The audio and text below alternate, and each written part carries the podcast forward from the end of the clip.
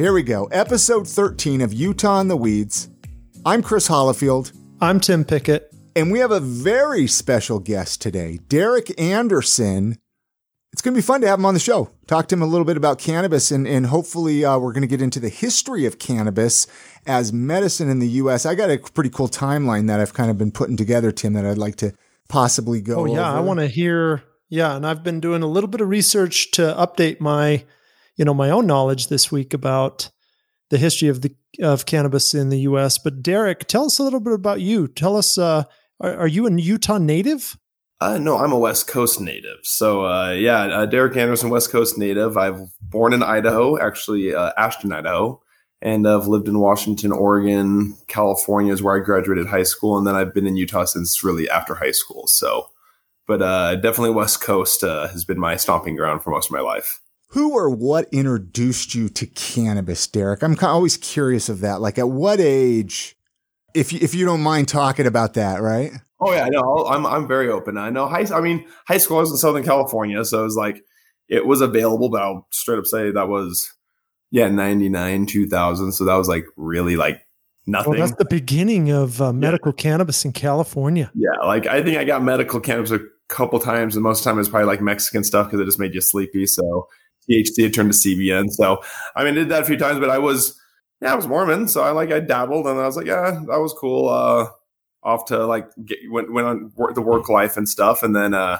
ten or so years later, after a divorce and a head injury involving well, well, we'll bring it up. Uh, it was involved police officers. Uh, in uh, November of 2010, I got smacked on the head and kind of roughed up pretty hard. Uh, what I'd say, I still feel right here where the pressure on my chest was put to hold me down. So same tactics that were used then are being used today. So that people are talking about it.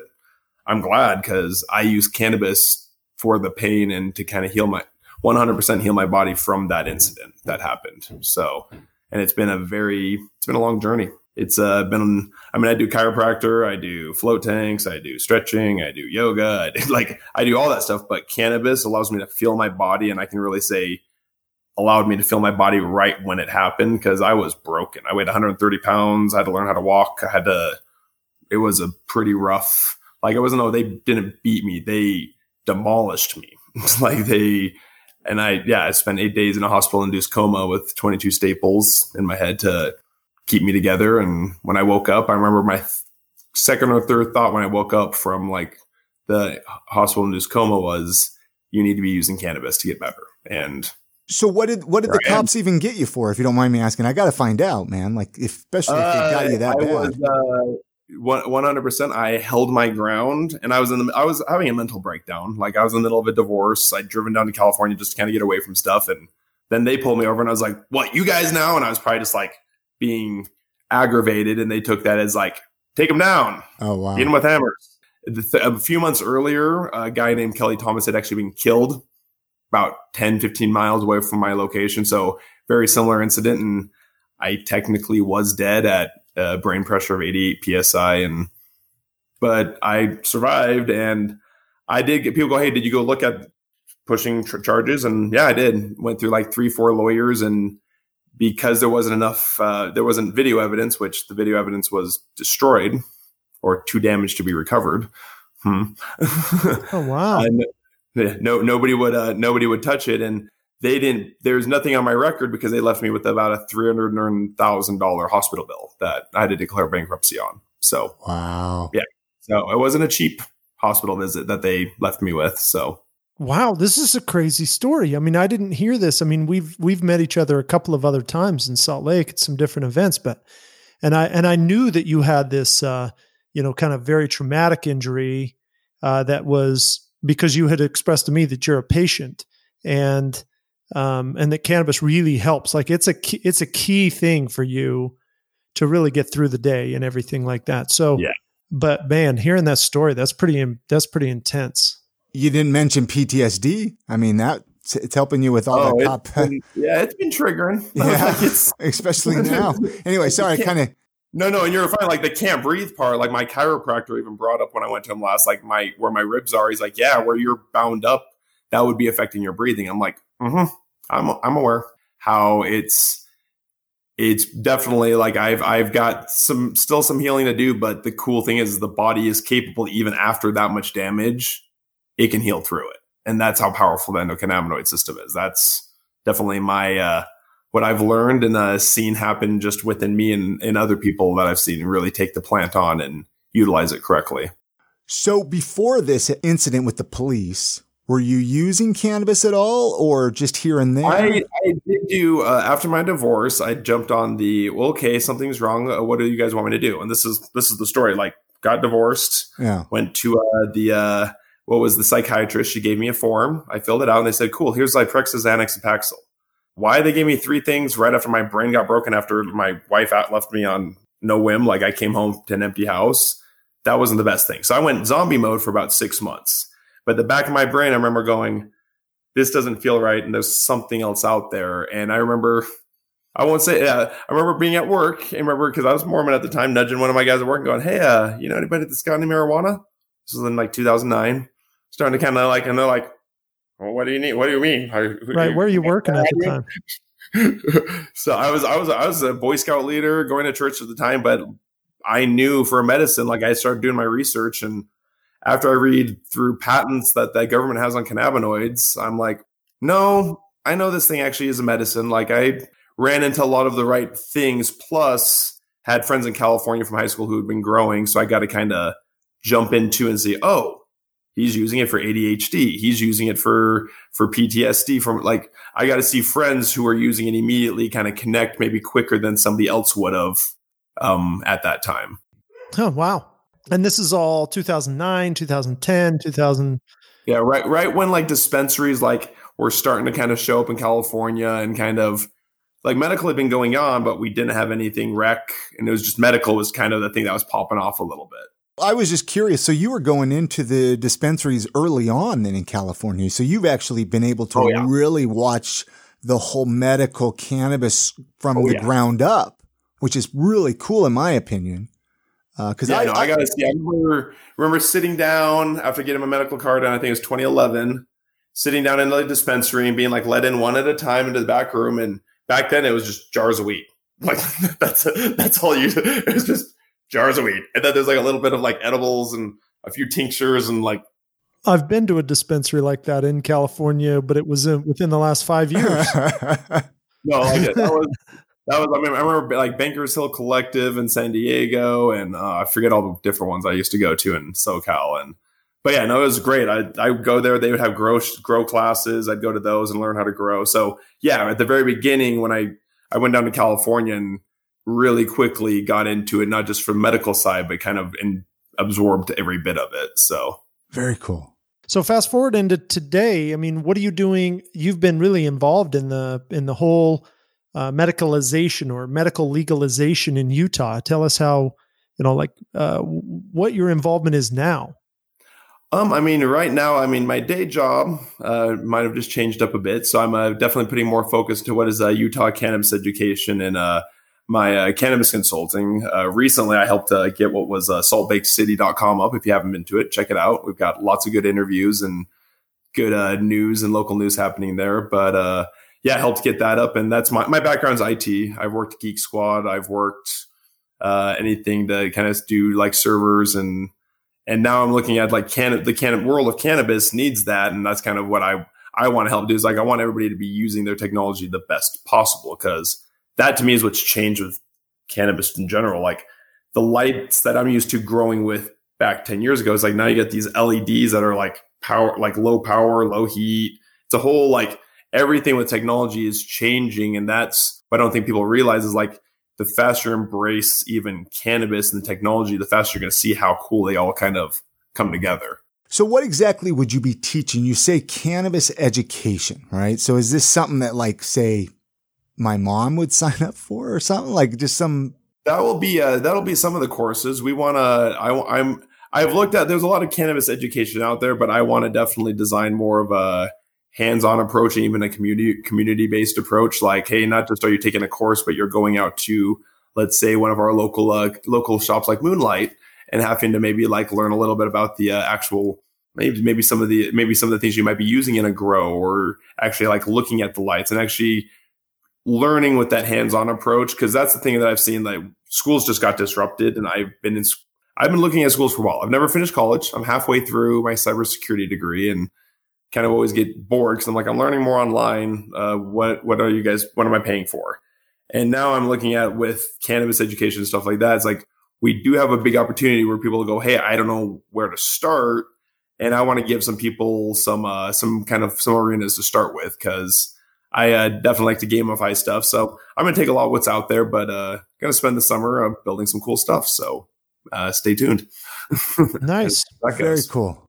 Should we jump into the history of uh, cannabis as medicine here, Tim? Or, or I don't know if you had anything. Yeah, I mean, let's talk to, to Derek talk. about it too. Yeah. and uh, definite. Oh yeah, because I think that uh, tonight we want to do this because really what's going on in the world right now, right? The yes, there's a essentially you've got this this huge and appropriate political shift, and the the protests and the Black Lives Matter movement, which I for one, and I you know I, I assume we haven't talked about this. But um, I'm going to assume you you two agree with me that this is a really important topic to uh, talk about. And I think with cannabis, it's they're they're really interlaced in a big way. And so there's been a lot more discussion about the legalization of cannabis or the adult use of cannabis or why cannabis was taken away, right? Why why it's called marijuana and cannabis, why there's this controversy there, all kinds of things.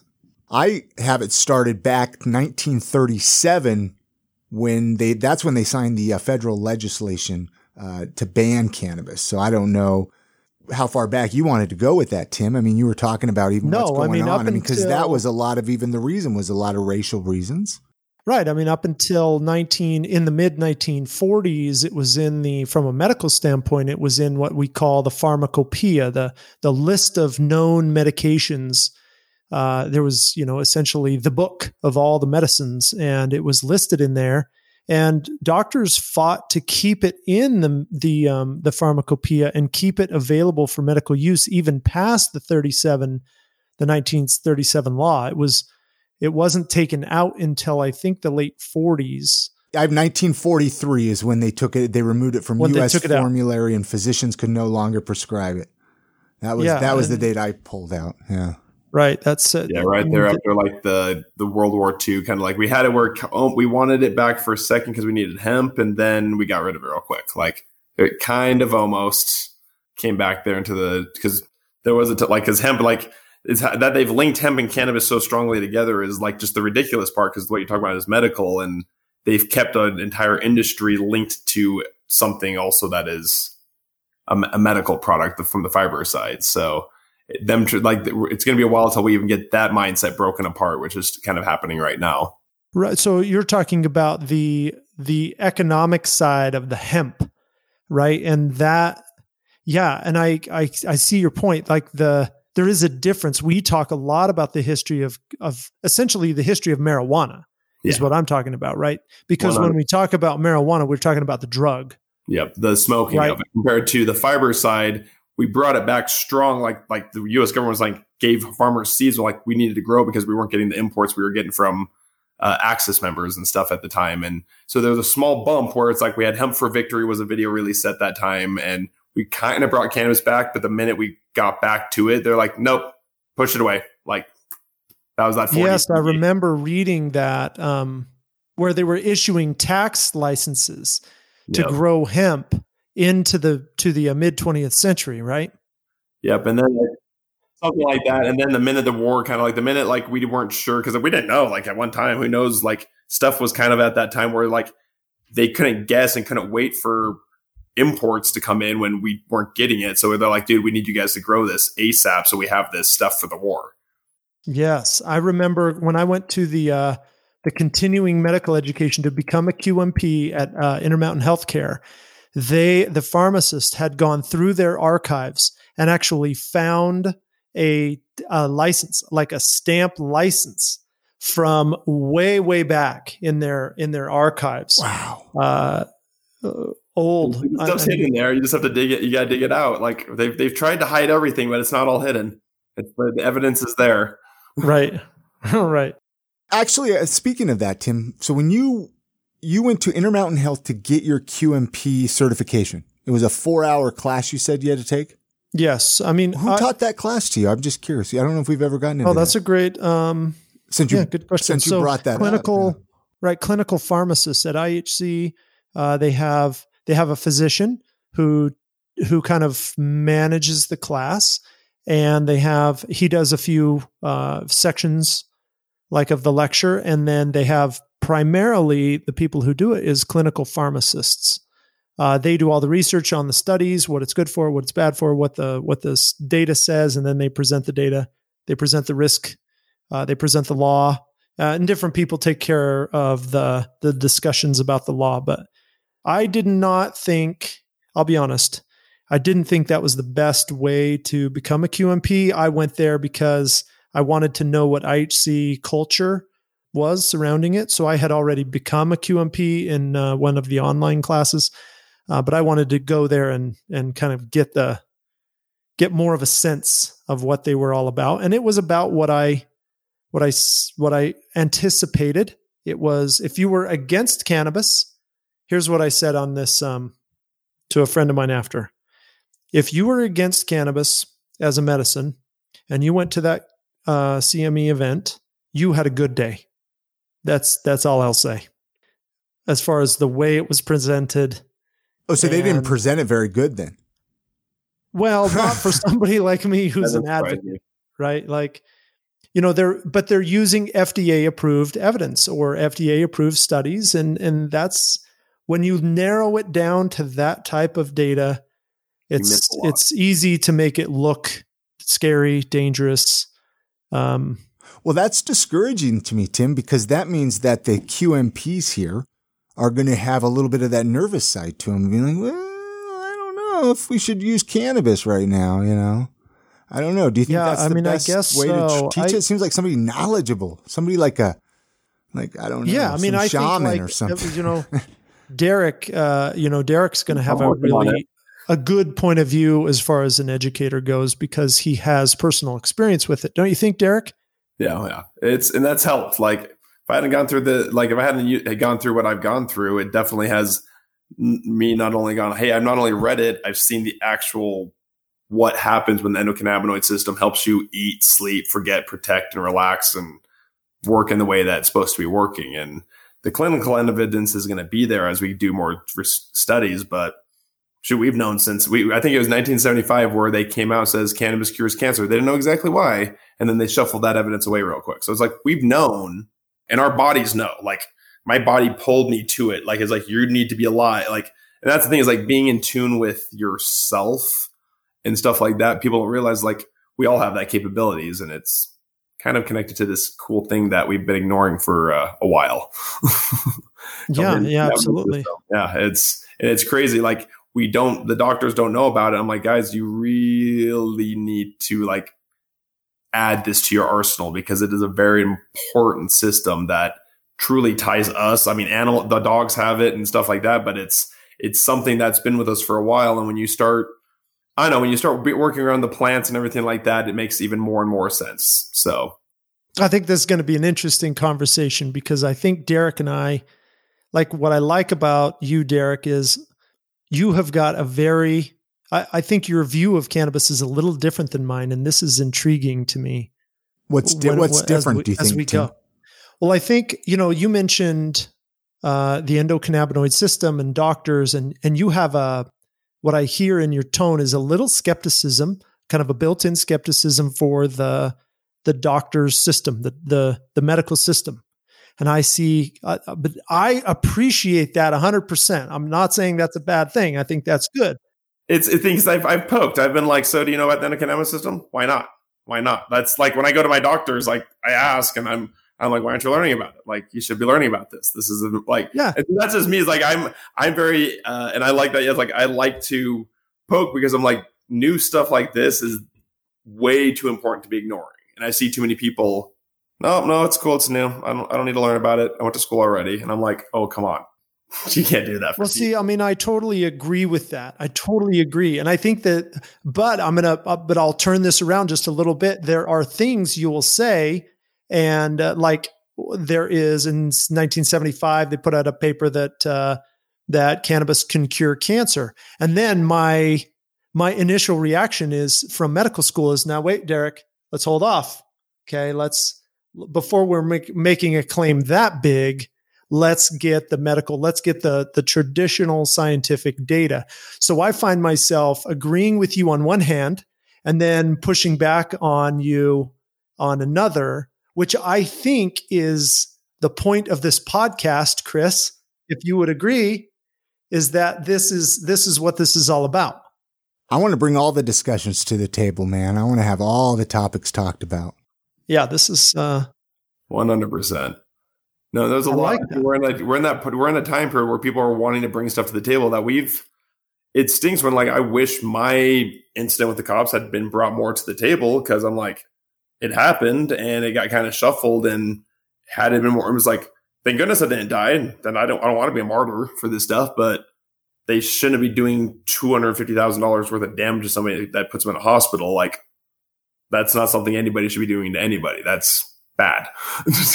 no, and I, you know, and I um, and I feel terrible about that for you, and I feel terrible about like I was just looking at the Kelly Thomas story, you know, from 2011 that yep. you mentioned earlier, and and this is and and you're two white guys who got beat up by police, and and um, I'm not, I don't want to take away from that, but I also want to I also don't want to say that that's the problem right now. I, I no, think no, no, right now, as white America, our house isn't on fire, right? Black America's house is on fire. Our house is important, yeah, but it's we, not we, on we, fire right now. But it's like it's come to the thing where they're on fire, and we're like, all right, well, this isn't something we ever brush underneath the rug again. We make us, we help, we no, help. We have got stand up and find an answer for what has not an answer hasn't been found to yet. Like, yeah, like my me me, I'm like, I'm glad I'm alive, but I'm seeing the same things that I'm still feeling. I'm like, yeah, this needs to stop. This is ridiculous because I don't want anybody to feel the pain that I felt, and others still are. Yeah, I I, I want to definitely do what I can, and and and I think that's what I'm seeing, which I, makes me happy that people are finally as one speaking a voice. I'd like to do more through this podcast, Tim. So if you ever have any ideas of things we could do, let me know, buddy. You know, absolutely. You know, uh, I, I'm I'm very interested in that, and uh, and I think you know we're spending the time on the podcast. We we could easily spend some of that time um, helping out or or doing what we can. Absolutely, right? man. Absolutely. So come back to this history uh, you know, you have in the 30s, we outlaw 40s, it's taken out of the pharmacopoeia.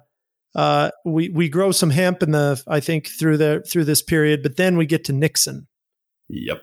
Right, and essentially, I mean, are we in agreement that Nixon basically just killed it?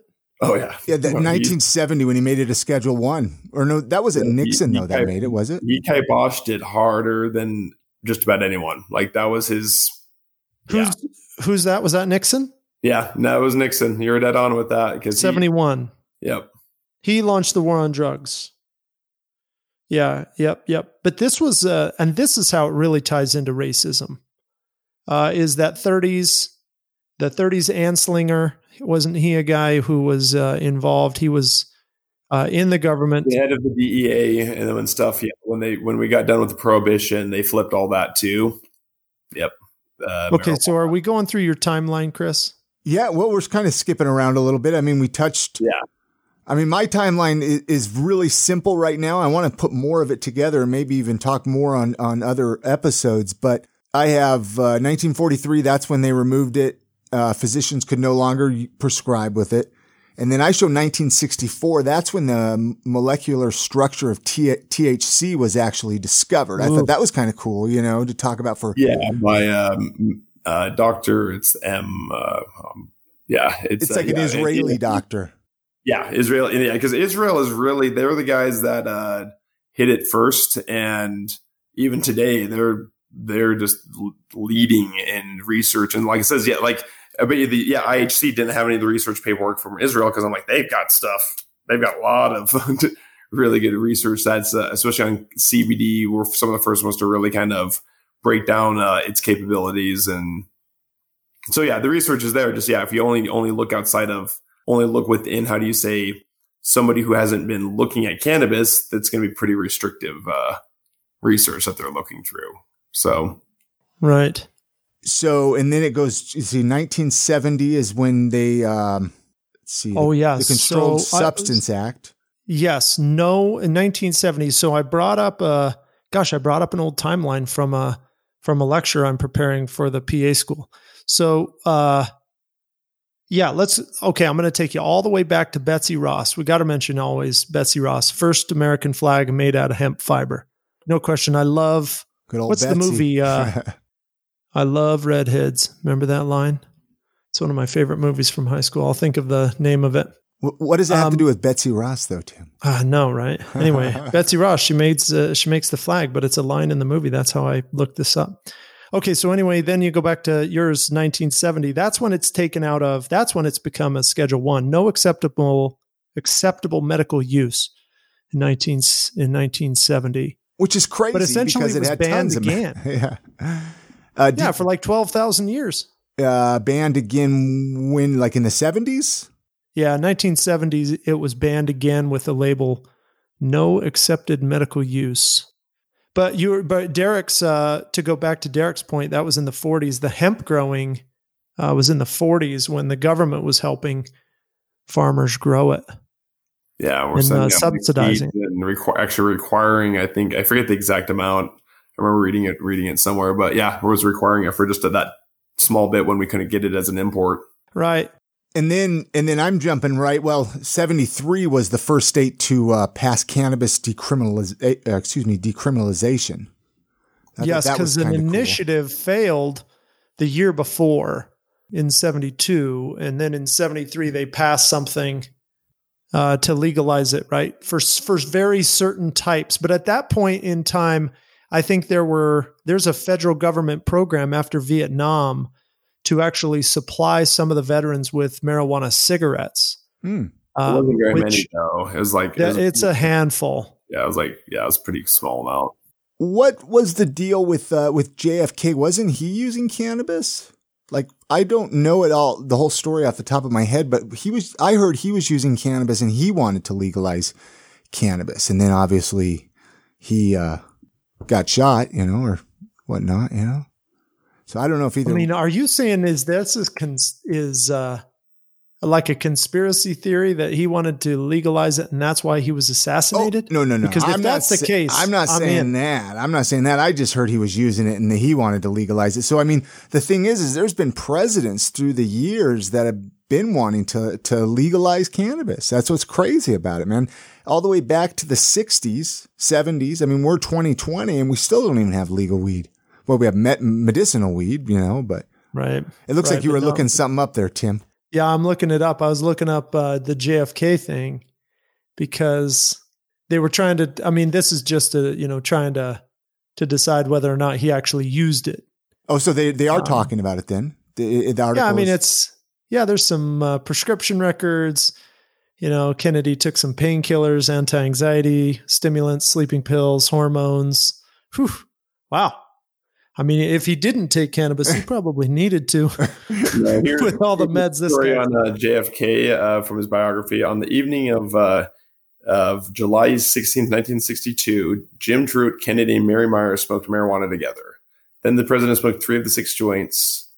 Uh, and then uh, basically, then he closed his eyes and refused a fourth joint. Suppose the Russian. So he did like there's there's a little excerpt from his biography that JFK did do it. So I mean, yeah, and then you uh, if you if you skip forward, I think it was nineteen uh, eighty eight. Yeah, nineteen eighty eight. I gave a lecture where I remember this quote. The DEA chief um, he argued about the reclassification because he said, and it's quoted everywhere, that uh, marijuana is one of the safest therapeutically active substances known to man, and that's clear back in in the eighties. And the 80s were the big Reagan years. Nancy Reagan, just say no. You know, you right? can't and forget that's, her. I mean, did we start the war on Oh, yeah. drugs then? no, it was in the 70s, but he like kind of kept continued it. Is like let's be the generation that doesn't need a joint and doesn't need a yeah. It's like okay, this is come on now. Right. war, we're trying to get better now. So uh, during this whole process, there's people. I don't really know a whole lot of like the names and stuff. I've watched the YouTube videos a while back, but there were people getting like tins of uh, pre-rolled joints from the government. You know? Yeah, I mean like, that's part of that program I was talking Okay. about. Yeah, they're like there's that that guy in Florida. I, I'm sure you guys know who I'm talking about. What's his name? Gosh, he just gets a big tin of pre-rolled joints from the government, and then the government's putting, you know, telling us not to use it, putting ads on the TV with fried eggs. You guys remember those commercials? Oh yeah. In fact, I still have a uh, a handout from my elementary or junior high, and I kept it. I don't know why I kept it, but I'm so glad I did. And it has the this monster on it, and it talks about how all my kids are going to be deformed and dumb, and I can't. I won't be able to remember my own birthday uh, if I, you know, even if I try it. Basically. I think, you're talking about Irvin Rosenfeld's one of Yep. them. I'm actually, yeah, that's probably the guy you're talking about. Yeah, look at that. We need Derek here to look stuff up. You know, hey, look it up. No. Derek, you're Derek, you're our guy. He's You're our guy. I've, I've got, I'm, I'm going through, yeah, I've got, I've got all my cannabis books and, and, and magazines and articles. I, I've got, I've got a decent amount of data from the last 10 years that I've been collecting. So What I thought was really cool, though, in 1988 as well, I found out that CBD1 and CBD2 cannabinoid receptors were discovered. So that was kind of cool. Mm. Yeah. So, I mean, it took them, what, 30 years to figure out where THC hooked on? Yeah, what it was actually, yeah, wh- where it was interacting in the body, and uh, and even CB3, we've been seeing like it's actually like more like like CB3 and CB4 are receptors that they're actually starting to kind of push into. That's what's cool is like we've known about them, but we're just getting technology's getting good enough to go. That's what they're doing, like to finally get down and see what's going down at those smaller interactions. And yeah, 92 was about really the start of us starting to kind of figure this thing out. 92 figuring cannabis out? Like CB1, CB2, like the actual like technology finally got, it's kind of like the atom. It's like we finally got to see the atom. And then we kind of like went and looked at the body and we're like, oh, the body's got this other, like the smaller systems. And I, I've, I already know like the endocannabinoid system's connected to everything. And we're just starting to kind of see the webbing of how it really, like, I was even looking at how like specifically like, uh, like uh, different things are getting activated and like yeah we actually have been growing this plant just for THC for so long, we don't realize what cannabinoids we've lost in the process. The drug war tube losing a lot of cannabinoids. When we bring that back, what those interactions will do to the body and stuff. So I'm excited to see what happens when we finally can start growing this thing just like it should be, a vegetable. Interesting. Interesting. How uh, do you think? Have you seen more minor cannabinoids being grown Yeah, I'm trying to see uh, like T like seeing THCV come up uh, more, and I I knew that one and actually used that one specifically for my head injury because I kind of actually did a little research and saw it as it's a tricyclic cannabinoid that like attaches better, and now they're actually kind of showing that hey, it helps with like appetite suppression and stuff like that. But for me, I felt it really helped my mind kind of reconnect right after my accident. I ran into about a quarter pound of uh, I think it was Thai skunk, which was really good in THCV for for the stuff that I got. So it's it's uh, I think we, as we explore more and more of the cannabinoids, we're going to discover that we've gotten stuck. I feel like on two when there's truly some magic to happen in some of the other ones. Wow.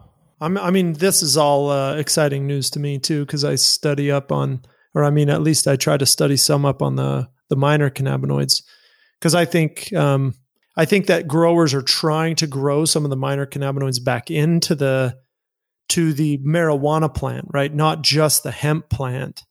But I know that the back, they hemp, too hard to THC, and now we're kind of pull back a little bit and see what happens when kind of everything evens out. Because when you understand the grow process, you can only push so much into one or side or the other. It, it only has like you've got CBG turns into THC and CBD. You've only got so much of that to work with before it's going to be maxed out and and be used up. So yeah, right like same as tomatoes right you you can you can push longevity and you can push shelf life but you you eliminate other things you eliminate Yep. taste and color or whatever and now they're just cardboard circles yeah, and the sitting taste on the foot like it's like I don't want to just get high. I want to I like, and that's the thing for healing. If like the the terpenes and stuff like that, now that people are really looking at, I'm like, that's where I think a lot of the magic's going to happen when people get these really unique terpene profiles grown into their plants, and the terpenes, the way like B-caryophyllene interacts with CB2, it's the C, uh, the CB2 receptor. So some of these terpenes interact with the receptors too, and people don't really, I think, realize that is a very powerful effect that we still haven't really learned much. We've we've learned some on, but we've got a lot to learn still.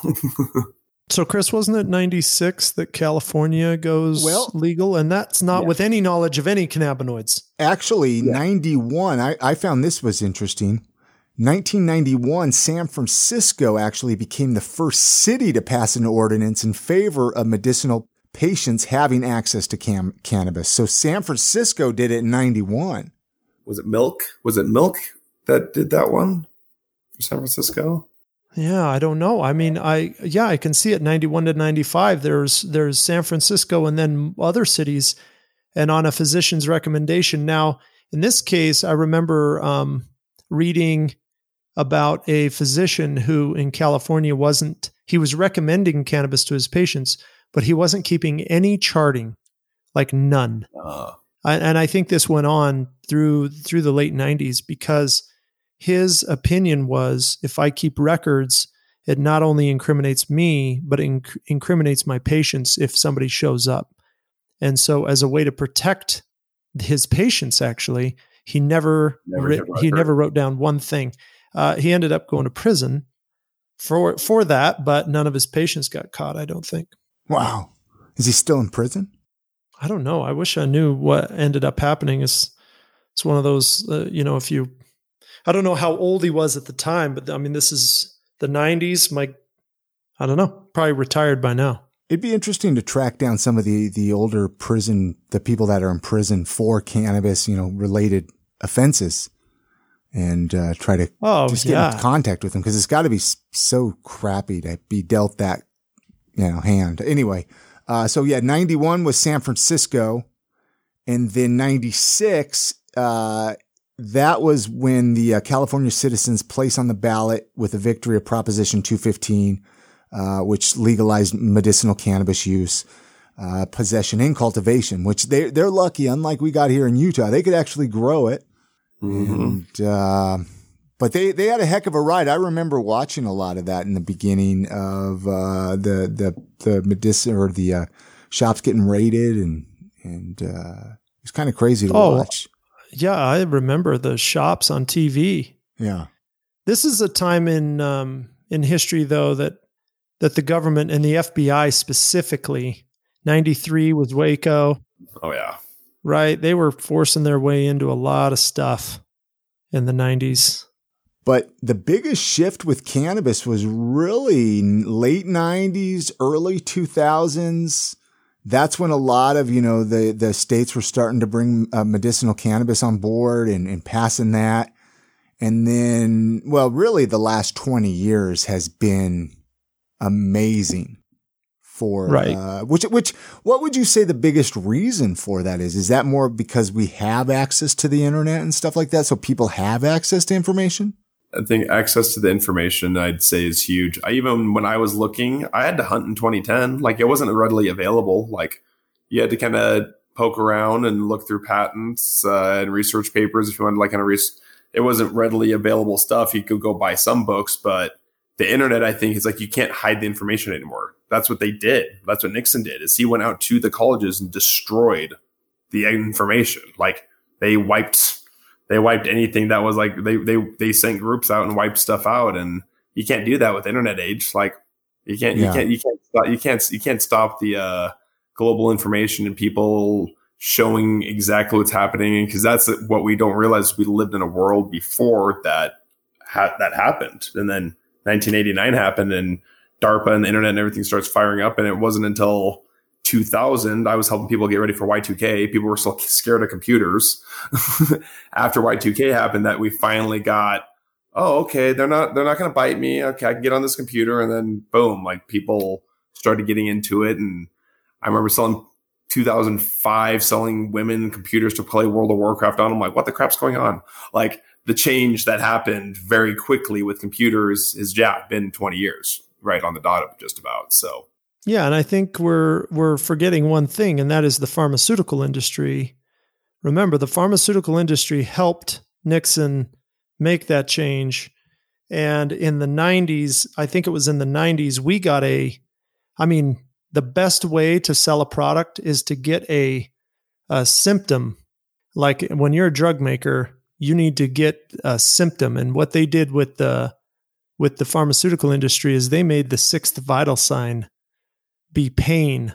And we were taught about the sixth vital sign of pain and how to treat it with a product that was sold to us by the pharmaceutical industry or given to us, you know, with free trips to free trips to places and all kinds of stuff in the medical community. So I think they're the next step and they kept other information down as well.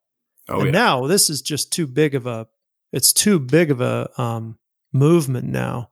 So I, I think it's all these things combined, Chris. I think distrust of government um, has played a pretty big role in in this. I think the pharmaceutical industry and killing 200,000 plus people with opioids has played a huge role and addicting the world to these pharmaceutical. I mean, I think, gosh, I mean, the world is just fed up with that. Now we just got to legalize it, decriminalize it, something, you know, I think, uh, I've, I've always said you got to teach, you got to teach first and then we can decide. We can decide what to do when everybody's educated about it and we can make an informed decision. I'm not I just I'm not sure we're there yet. Oh, come on, Tim. We're there, buddy. I mean, I'm an I'm an adult. I should be able to make my own decisions, so, you know, I'm good with that. So, and well then back to the timeline, there was a couple more dates I wanted to mention that were kind of big dates. Uh, 2014, that was the legalization of uh, medical CBD in a boatload of states, including Utah. I don't know if you guys remember that whole ordeal. Mm-hmm. Uh, oh, pretty, I remember talking to Rich Oborn about that. Yeah. that was a pretty big deal here in Utah. It's like, ooh, we have legal CBD. We thought we were, we thought we were living on the edge. At least I did. I was like, wow, Utah, what are you doing? Yeah, I remember that. And uh, so that, that was nice. It was uh, one some hemp shop that was in Sugar House. I remember going and buying yeah, some CBD drops from them back. It was like yeah, 2014, 2015, I think. yeah, I was just getting out of PA school, and I was I remember thinking, gosh, we're in the next few years we're going to see so many medications with CBD and a bunch of stuff. I mean, it's it's panned out a little bit, but but definitely, again, I I mean, I think part of this is the pharmaceutical industry's ability to keep these things from coming to market in a big way. But yep. you know, we haven't seen as many uh, CBD drugs approved as I thought we would. What do you think that is, Derek? Do you think that's partly because you need the whole plant? I mean, that's kind of what I think. They're, they're like, and I can say this, even that CBD I got back in 2014, 2015, it was effective for about a month, month and a half, like just pure CBD isolate. And then my body is like, cool, not doing much anymore. You, that full spectrum, when you have the full plant, that's, that's how you have to take this thing. And that's, too many people want to break it up. They want to be able to monopolize like that one cannabinoid. I'm like, you're not going to be able to do that, guys. Like, it doesn't work like that with this plant. It's like because you when when you actually like even like the plants. When I see people taking the plants and smashing them, I'm like, ah, don't do that because of the way you understand the trichomes and the terpenes and the way that all that structure is. Like, really, you want that all together.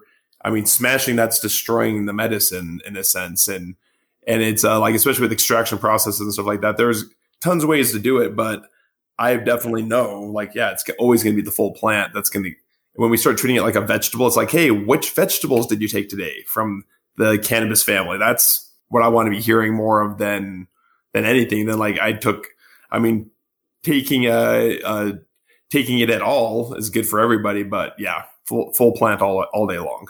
I was just looking at the dates here seeing if there was any more uh, prominent ones. And then, well, 2018, that's when uh, legalization, like that. Well, that's I'd true. When I saw the when I saw stuff start clicking, like the change was right after Colorado and Washington flipped it. Yeah, to uh, to adult use. Yeah. Yeah, when when they did that, that's when we got the the steamroller started pushing like hard. My question about okay, so Washington and Colorado. I mean, this is this is eight years ago that they yep. legalized recreational marijuana enough time for us to look at them and see how they're, you know, has a state gone to, uh, gone to hell basically. And I don't, I mean, I think they're doing great. So why haven't all the states legalized? You know, that's what I don't understand. I mean, and they're having their hiccups, like increase in housing prices. I think that's the biggest thing has been increase, like. But we're having because yeah, everybody wants to live there. California is having the problem, so it's like, well, that's happening everywhere, so that's not really a problem. Yeah, but yeah, no, that's why hasn't everybody flipped it? I'm like, ah, not all the states are ready for it. And until we can start doing inter, like we need to get it off the schedule one. Like that's the problem. It's like you can't do interstate. We can't do like interstate commerce with the plant. Like the best place to grow really the medical marijuana stuff is gonna be like on the west coast near the ocean. Like it's just better weather. They've got longer light cycles. But hemp, we're gonna be the best of the best growing it out here. But we can't even trade. We can't pass back and forth. It's it's hampered right now, and that's why it hasn't fully turned on. Is like until we can get it where all the states can start using it. One state turns on, they've got their own rules. This state turns on, they've got their own rules. Then they're like, it's yeah, it's a, it's a lot of almost uh, controlled chaos as far as everybody flipping it all at once and trying to figure it out while it's still illegal federally. Right. You're, you're saying you you've got to decriminalize it federally for the next step. That's really I mean, that's what I would say, Chris, is the next step. It's got to be. Yeah. Yeah. Decriminalize it federally. You can study it, you can interstate commerce it. And then, yeah, I mean, I'm a medical guy, right? So I like, I like the medical thing, but I've told you before, I think that's because I want the medical profession to really buy into it. I think if yeah. you legalize it for adult use too early, then the medical community doesn't get a handle on uh, its legitimacy quick enough and patients end up suffering because it it delays the availability of it as a as a real medication. I don't know. I mean, I'm I'm yeah, torn. I, I, agree. I agree with you on that one part. Like when you go rec, like we needed to go rec to fire it off, but I'm very much someone who uses it medical. It's like I've been around too many of the stoner, stoner bros, and I'm like, guys, I yeah, it's like it, one, one thing they're like, Derek, do you ever get high? I'm like, no, I'm using this for pain. Like you guys go get high off your dabs and stuff. I'm gonna go to work. like that's, that's, that's what's your question, Chris? Well, no, no, no. I was just gonna ask you, Tim. You were saying you were waiting for the medical side to catch up or to to kind of investigate it first, but they're so slow, man. Like they're so skeptical is, uh, and slow that the rest of the world know, is just gonna say, "Hey, go look on the internet, dude. Don't be dumb."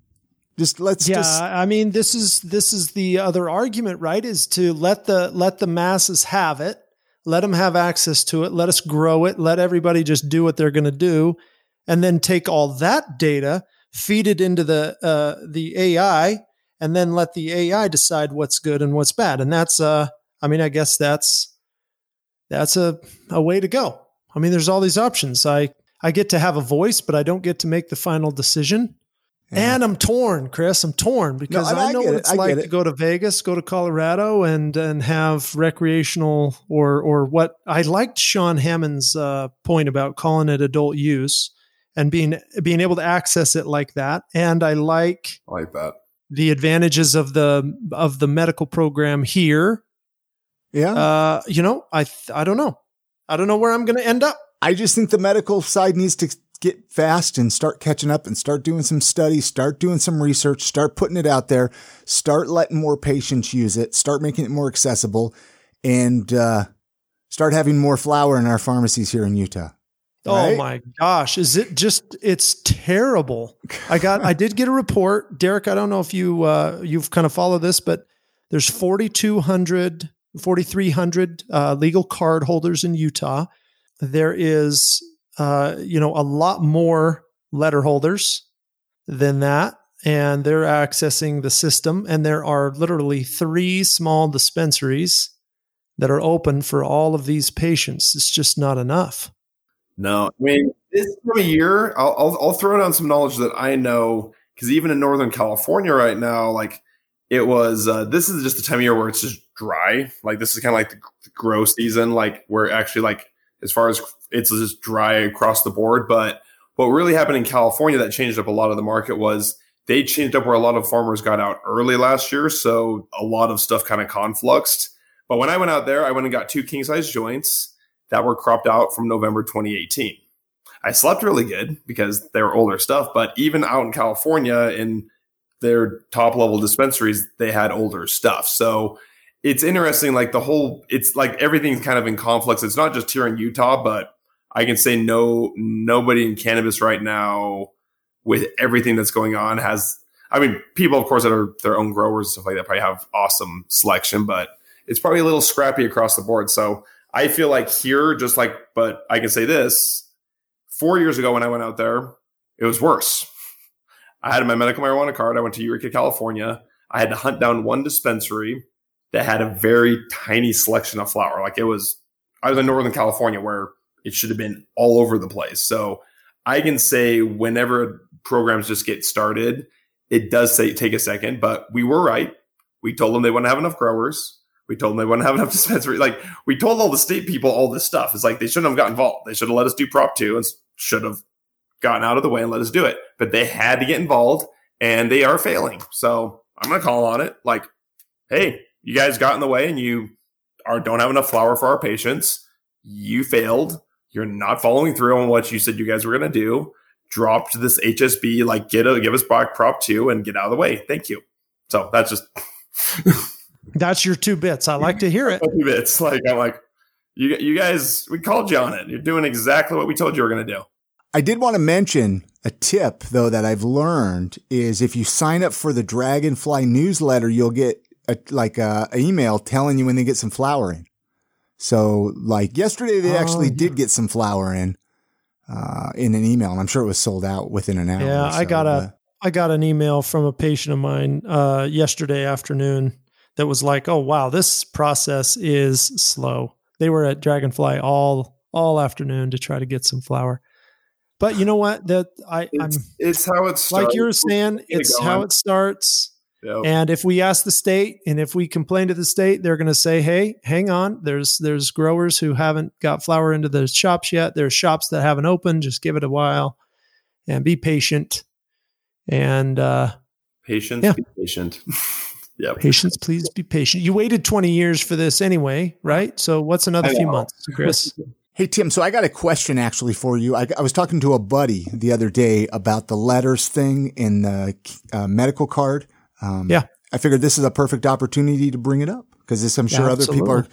So if somebody goes and gets their letter from a doctor, they could take it to like say Dragonfly and purchase a product there, but they're yes. only allowed to go to that one dispensary slash pharmacy. That's correct. The state set up a system where you can register your letter with one dispensary.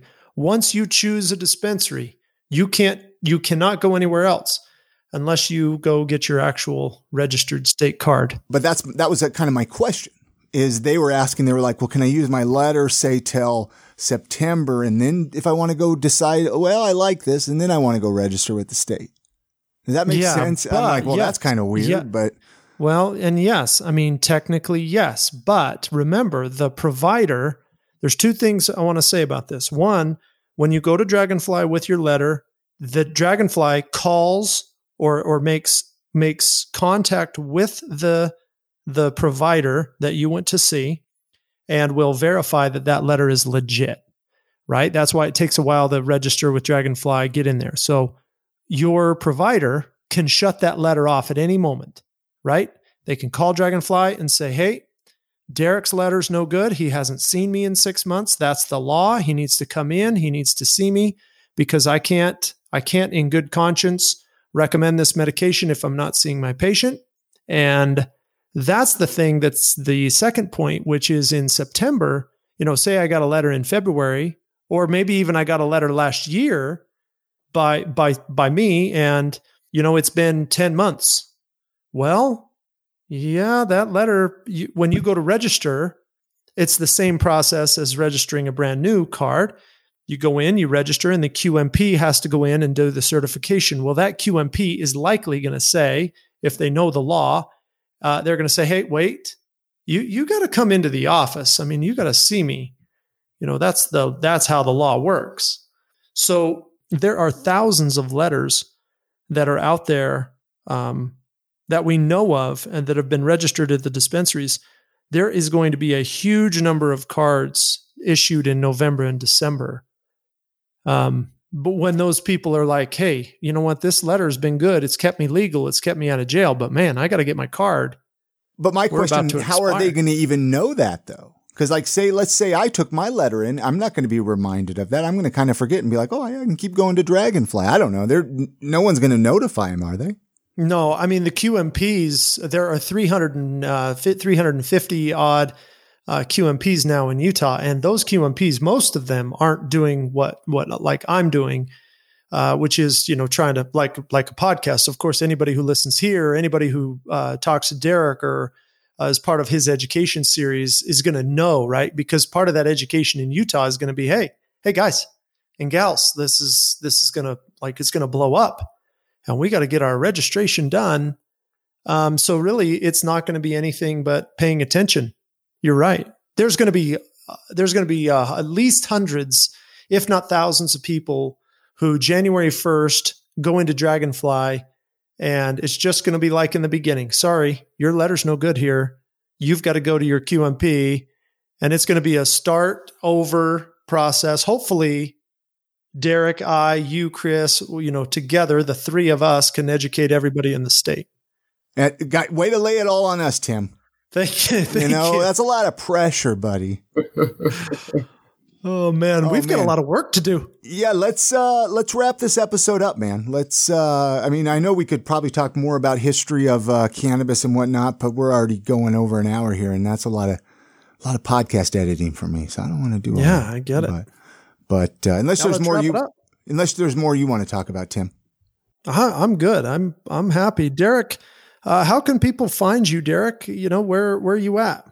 Uh, I mean, uh, Utah Cannabis Education is my handle. One of my handles on Instagram and uh, Facebook. Uh, definitely uh, follow me there, and uh, that's probably one of the best places to reach out. I'll be putting a lot of stuff up on that and hitting up the farms and showing what's going on here in Utah with cannabis and educating. So, you can get a hold of me at utahmarijuana.org if you wanted to know. That's the easiest place to find me. They can listen to the podcast there. You got transcripts yes. of the podcast. You got information yes, on how to up. get your medical card there. Boom. All kinds of stuff. you can stuff. find out all kinds of stuff. In fact, I should probably have Derek help me with some of the educational pieces to add to it. Most definitely. We're putting out some condition pages right now for different conditions, uh, really streamlining the process to find out about how to get your medical card. And we do a lot. Right now, we do a lot of education on navigating that process, um, like the click by click navigating registering for your card, because there are a lot of people in need of that. But anyway, that's me, Chris. How can people? I mean, really, you're the you're the uh, the heart and soul of this thing. Well, so yeah, you can find me at iamsaltlake.com. That's my other podcast, my other project. I do that with my wife. Uh, last week we had the owner of uh, Twist downtown, the bar and uh, restaurant down there. I don't know if you've ever been there before, Tim. Uh, they were just oh, kind of yeah. talking about all the different things they had to go through with the coronavirus having to shut down and all that, and now reopening. So that was an interesting conversation that we had with it, with him. So good. I'm going to take Salt, a listen. IamSaltLake.com is that. And, um, yeah, on that note, make sure to subscribe to this podcast.